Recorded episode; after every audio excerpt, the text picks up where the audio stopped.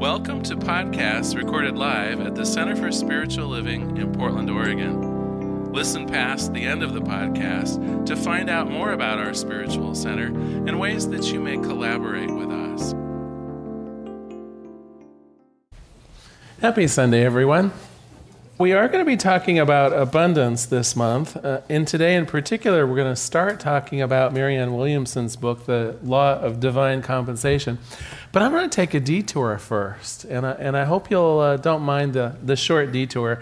When I hear. Um, when I hear someone talk about the infinity of the universe, uh, even the prayer that started, for instance, talking about the divine as having all of the good, the, the infinite array of everything, I can't help but say, well, why doesn't it always seem that way then? I was reading the newspaper. Uh, uh, we went out to dinner last night, and it was one of those cases where they were so backed up that, like, you got to read the newspaper while you're waiting for dinner. And that's okay every now and then. But I'm reading through it, and I'm going, oh my gosh, they're going to do a tax because we don't even have enough money to pay for the streets in front of our houses now. And, and I'm reading a little further, and they're talking about Ebola coming to Texas now and, and what that means. And, and, you know, the further I read, the more I kept thinking, well, wait a minute. Is this a, a universe of, of love and, and of abundance, of, of joy and peace? Or is this a universe of, well, I don't know what? Something, you know, significantly messed up instead.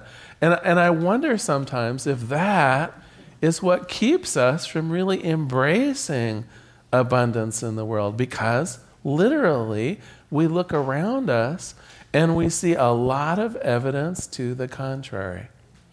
So I wanted to do something a little different. Before we actually talk about the law of divine compensation, which I'm sure we are going to benefit from, um, I wanted to take a look at the world first. And so if, if you'll pardon me for a moment, I want to actually look about how we're doing. And so the first, of course, the article, well, any newspaper these days talks about this Ebola virus. How are we doing? Is the planet healthy? Are we as human beings healthy? And so I thought, well, it's the CDC that's working on this Ebola thing. Let's take a look. They have a, uh, a 10 year achievement thing. And I got to tell you, the world is a lot healthier than what I thought it was. Uh, I'm going to pick just a few of the things that I'm familiar enough with to actually even talk about. But one of them, we are saving 2.5 million deaths per year just in the last five years due to increased immunization against measles. Now, you probably thought no one died of measles anymore, or that it was such a rare thing that we didn't even be concerned about it. I mean, this kills more children than everything else on the planet put together. And we have made such strides in the last five years that infant mortality is plunging. I mean, our children throughout the, the world are doing extremely well. 2.5 million kids saved per year in the last five years. That one stunned me. But there's more, as they say. Now, here's a disease that I actually had to kind of read about. I mean, how many people in America get malaria? Not very many. Did you know, though, uh, malaria kills more people than HIV and AIDS? I was stunned. I did not know this. And again, because of more appropriate uh, mosquito control and other things, they have cut the incidence of malaria just in the last five years by a third. A third as few people are dying as were a little bit ago. What about tuberculosis? Again, something, right? How many of your friends worry about tuberculosis? And yet, and yet, out in the world, 41 million cases of tuberculosis were killed, were cured just in the last five years. These are life threatening diseases that we, we hardly even recognize anymore, and yet, and yet we're making potent strides out in the world. And it goes on and on about other tropical diseases, about HIV. Uh, the, the good news is, and this is something that, you know, we would never know unless we looked at, literally looked it up, is that the world has never been healthier for humanity than it is right now. People throughout the world are living longer and healthier than they were even five years ago. there is an abundance of health for us. Okay, but that's just one, you know, okay, so the world's healthier, Larry. Where else is abundance in the world? You know, I was also thinking of abundance as our own ability to feel safe and, and secure and, and well in our own homes. And so I did a little research on that. They've just finished the study from last year. And I think it was funny, too, because can you just see the, the color of this? So it's from the FBI, and they have the word crime in bright red, right? So I'm braced, right? I'm ready for the bad news. Oh my gosh, we're so safe. This, now, I was stunned. It's like I'm going to stop locking my door. Don't write that down, okay? But but I could. Now this particular now what they've done is they've done a lot of work around standardization so that they really can measure from state to state and actually measure the same thing. And so because of that they only went back to 1993. But the amount of crime is half of what it was in every category now from 1983. And many of the states where they have recorded and standardized it back even further we're at an all time low, especially for um, crimes against people and violence, and an all time low, sometimes for back as far as 60 and 70 years. Now, you might be saying, Larry, are you sure this is true? Are you sure the FBI hasn't managed to cook these numbers in, in some way? Well, I don't know for sure about the FBI, but, uh, but, this, but, but you know, this got me to thinking enough that I did some other research. And this was in the newspaper just two days ago. This is uh, from October 4th. Violent crime in California falls to lowest rate since 1967. Now remember, California, right? Last year they released half of their prison population. Remember the big mess last year because the governor, the, their prison system was big in trouble, and the solution was to release half of the prisoners currently incarcerated? They were expecting violent crimes would go through the roof. Didn't happen. It's safe. Okay. Some other things that perhaps can help us with this. What about the unemployment rate, right? One of the things I notice every Sunday when I come home from work, and sometimes I give him an apple, and sometimes I've forgotten, but there's the guy on the freeway on, uh, uh, uh, on Rosa Parks. Have you, have you noticed the guy at the freeway entrance there on Rosa Parks? So often I give him an apple, but it's kind of a constant reminder that people need work, that we're not doing so well in terms of employment and stuff. This was in yesterday's newspaper. The U.S. economy added uh, 248,000 jobs in September, just ahead of midterm elections. I wonder if that's coincidental. The, but this, I think, is really interesting. The jobless rate is now at a six year low, under 6%. And the analyst was talking about it, and he said, you know, once it gets much below um, 6%, it almost is zero because of the people who are not actively looking for work. They're unemployed, but they're not. I mean, if a job was offered to them, they would say, well, no, you know, I, am between jobs on purpose or, or, or on unemployment or something like that. So, so essentially, what they're saying is anyone in America who needs and wants a job, there is some kind of job available. Now, it may not be the ideal one, right? But still, there is an abundance of work out there. And one more, one more, because I think this is the real one, right? It's how we feel about things, isn't it? Isn't it how our um, standard of living feels? Are, are we living well? This one, I had to, this wasn't, this isn't current. I had to go back to June 6th, but that's pretty current. In the United States, the standard of living index climbs to a six year high. So, right now, in the United States, it's as though that, what did they call it, a recession or a, uh, or a, a, a re, re, okay, yeah. I don't, depression, yeah. I felt kind of, there was that month that I was depressed for sure. We, we are living in a world that is amazingly abundant, and even for us, and even right now. So, why doesn't it feel that way? I mean, some of us have aspects in our life where we do feel abundant, where we do feel rich, where we feel loved and our heart is open and things are going well. But I would suggest that probably just as many people in this room have other areas in their lives where, gosh, we feel poor, we feel lacking, we feel that there's something missing. Either our, our health isn't what it needs to be, our money situation isn't what it needs to be, our plans for the future seem constrained. Well, Marianne Williams says it's because of the law of divine compensation. But you know what? I'm still not going to start there. One more sidetrack. Uh, and it was interesting. Uh, uh, well, it's interesting our choice of music today for both services, I think, because this is so funny. So I'm doing a parable of Jesus from the Bible.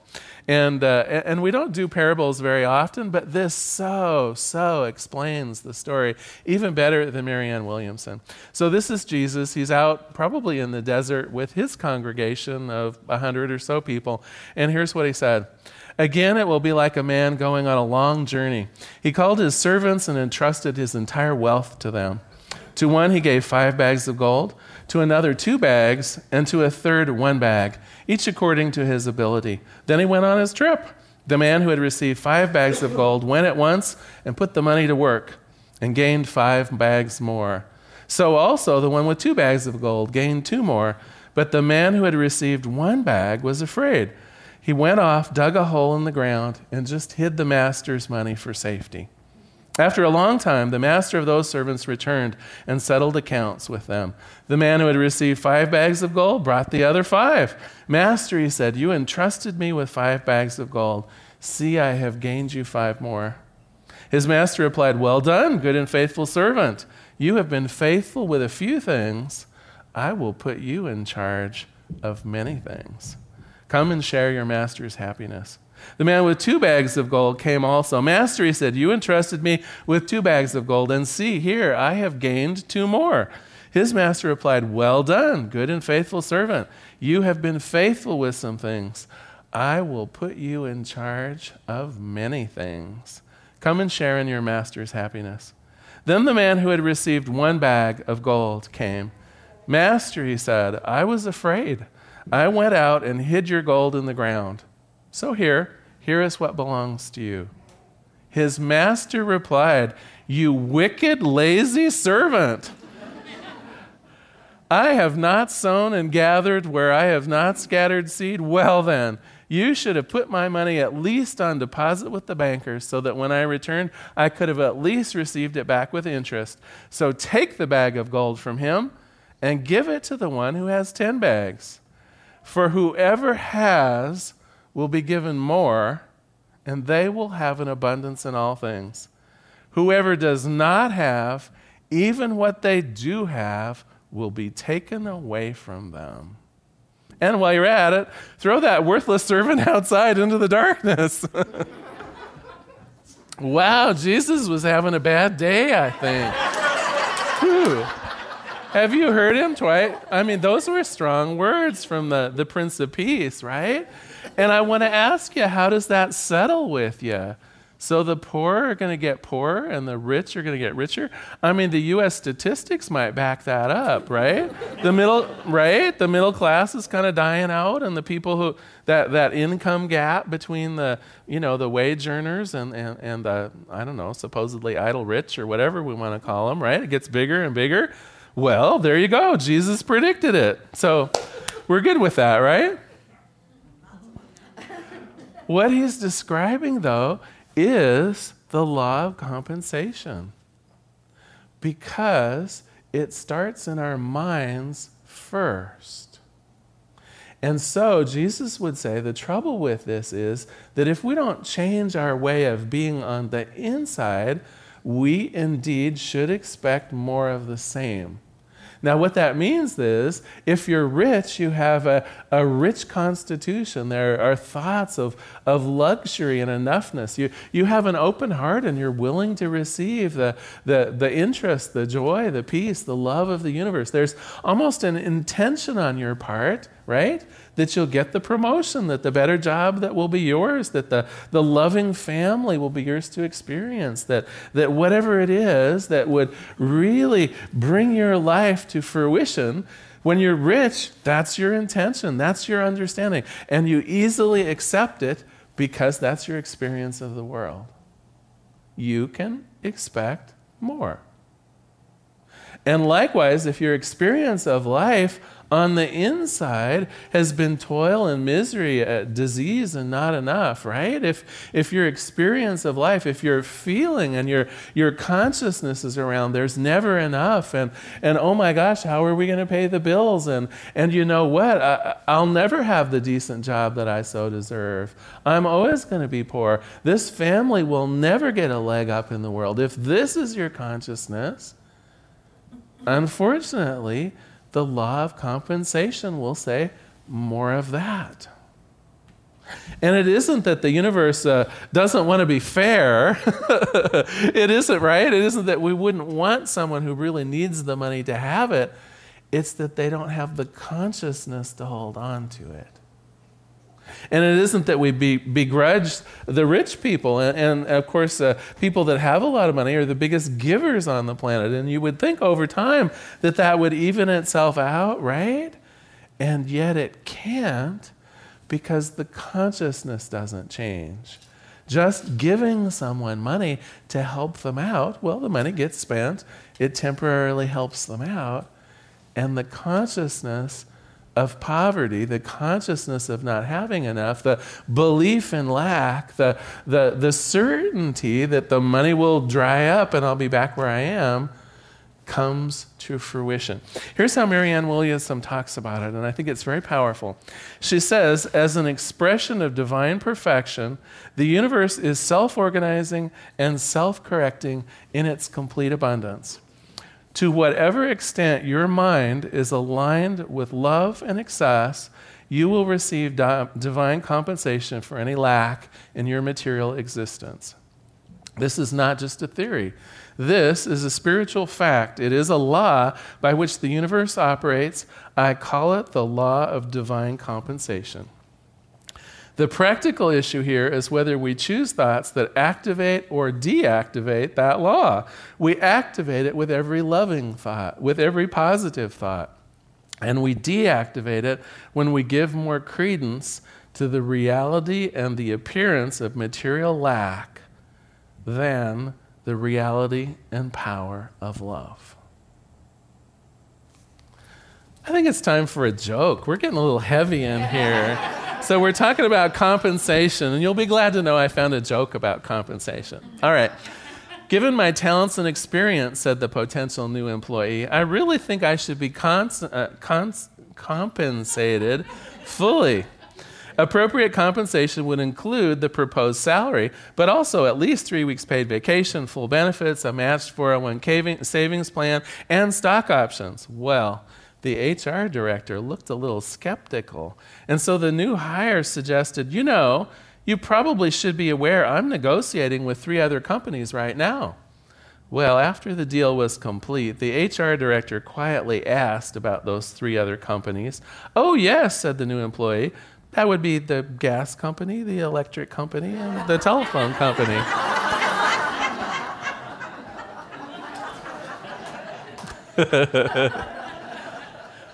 So, how can we use this theory, this idea, this spiritual law, uh, the divine law of compensation more affirmatively, more intentionally in our own lives? Well, it goes back to Marianne Williams again.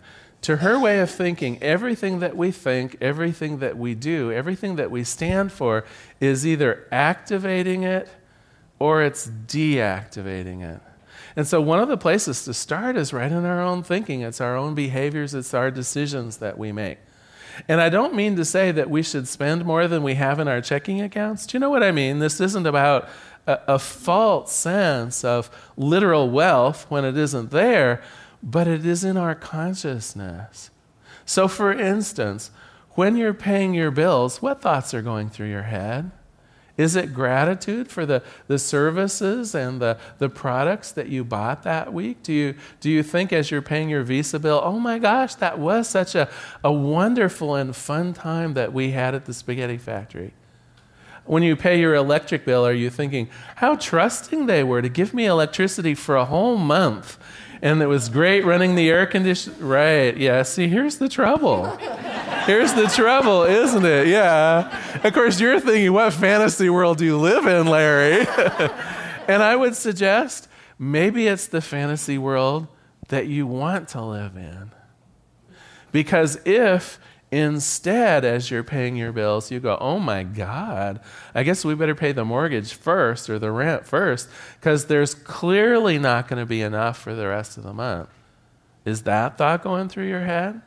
That would be deactivating the law of divine compensation when maybe you go for a, a, health checkup and you discover that, oh my gosh, it was nice that there was only a $50 copay, but then there were the lab fees and the other things, and like, that was unexpected. How am I going to pay for this? We'll never be able to get out from underneath these bills. Right? What kind of self talk is going through your minds when you think about money? Because I will suggest to you if you're not feeling that full abundance of the universe that we talked about, the global uh, rise in great health, the, the standard of living that has never been higher in the last 10 years, the ability to get great jobs right now, right? If you're not feeling those things, I think it's because of what's going on on the inside. And my suggestion would be well, in fact, you can see it coming, right? it's your homework for this week. Um, I have a little three ring, uh, a tiny little three ring notepad that I'm using. Uh, but whether it's on a notepad or whether it's on your smartphone in the notepad or whatever it is, I'm writing down when I have thoughts about money, when I have thoughts about my abundance level, I'm writing down what's going on in my head. And I'm taking a, a good if you will, inventory of whether it's positive or whether it's negative. And my plan is to do this for a week, and we'll put our notes together a little bit next week and talk about well, how do we do? Are we mostly activating the law of divine compensation? And that's when we're having positive thoughts about how the, the world is here for us, how the, the bills can always be paid. Um, w- when we're activating it, we're thinking about love in our life and having that open hearted position where it's easy to receive, whether it's love, whether it's, it's money, right? That would be activating it.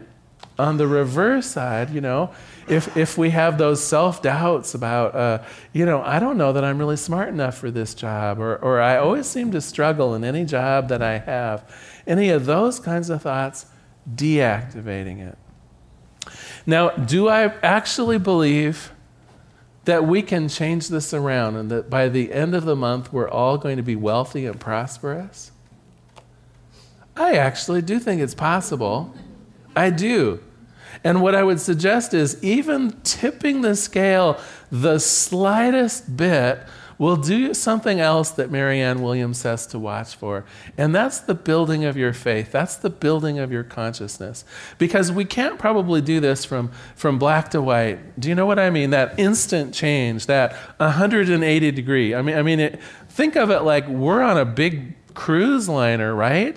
It's like the iceberg's right there, but you know what? I've never seen a cruise boat just whoop. they probably wish they could. They probably wish they could. But if you've ever been on the bridge of one of those boats, it's more like 20 minutes before the turn. They're, they're like, get ready. And I think that's a little bit of what we're going to experience this month. But when we set our intentions on turning, when we set our intentions on having a more positive outlook about our money, about our abundance, about our love life, about our jobs, about our families, when that is our intention, we're in essence going into the turn. We're going to turn that around, and it may take a little bit of time, and that's okay because we're going to build confidence. Marianne Williamson says that so often we have life backwards. She says that so often we say to ourselves, I'll believe it when I see it. And so we say to ourselves, well, yeah, this retirement thing's coming up. I sure hope it turns out okay, but I'll believe it when I see it. or we say to ourselves, this, uh, this dating thing, you know, I, am I'm, I'm online again and I'm meeting some fine people. And, uh, but I got to tell you, you know, everybody says dating is just horrible. So I guess I'm just to, I'm just to believe it when I see it.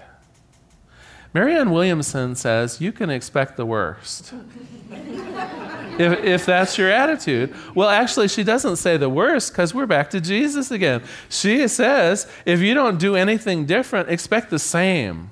Expect the same. That's the rich getting richer and the poor getting poorer again, right? If you don't change anything about your thinking about whether it's an online dating service or whether it's a new job or, or whatever it is, if you don't actively change your thinking, just expect more of the same. Instead, we have to believe it in order to see it.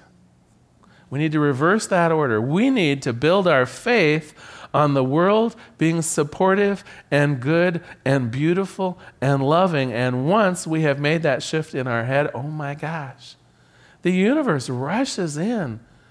That's how we activate permanently the law of divine compensation. So you have your homework for this week. I'm going to read a final quote out of this uh, lovely book of Marianne Williamson's, and then we'll do a closing prayer. She says, In any instant, regardless of what has happened in the past, regardless of fear and lack, the universe has arranged and is continuing to arrange infinite possibilities for you to prosper. Now, if you cannot see this now, if despair and anxiety hang like a veil before your eyes, preventing you from mustering faith, then in this moment, feel free to lean on mine. One, man, one mind joined with another, regardless of their position in time or space, can remove whatever chains would bind us. It can deliver us into that sweet, sweet realm where things come full circle and we have that chance to begin again. Let us pray. There is one power, one presence, one life, one goodness. What I know about this is that it is the infinity of the entire cosmos. The abundance of the universe is built into every star, every planet, every life, every, every you name it, it's, it's, part of God and it is infinite. And so I know that means me. I know that I easily tap in to the infinity of life. I tap into that world health that has never been so good as it is right now. I, I tap into that, uh, that abundant living that is at an eight, eight year high. I, I tap into the stock, stock market that, that recently reached new heights. I, I tap into the, the love in my life that has never been sweeter than it is right now. I tap into all of this universal abundance. I claim it for myself. And I just breathe into it. I open my heart to claim the good that is mine. And as it is true for me, I know it is true for each person in this room. Each person here has those same unlimited possibilities. The, the potential is infinite. And as we open our hearts, as we change our minds to receive more, as we begin to really open up our minds to see the goodness of life itself, the goodness of life, it responds. And so for this, I am grateful. I release this prayer into the activity and action of the law itself. I claim that goodness for myself and the people in this room. I just let it be. And together we say, and so it is. Thank you so much for being here today. So glad you're here.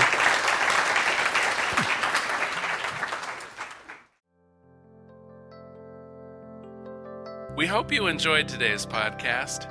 If you happen to be in the Portland, Oregon area, we'd love to have you visit in person. The Portland Center for Spiritual Living is located at 6211 Northeast Martin Luther King Jr. Boulevard. We have inspirational services at 9 and 11 a.m. every Sunday. Our mission is to open hearts, ignite minds, and to make a difference. If you'd like to support our center and its podcasts, You can donate online at www.pcsl.us slash donate. Our website is also the place to learn more about what's going on at the center or to contact us. Allow us to become part of your extended community. Wherever you are on your spiritual journey, you are most welcome at the Center for Spiritual Living.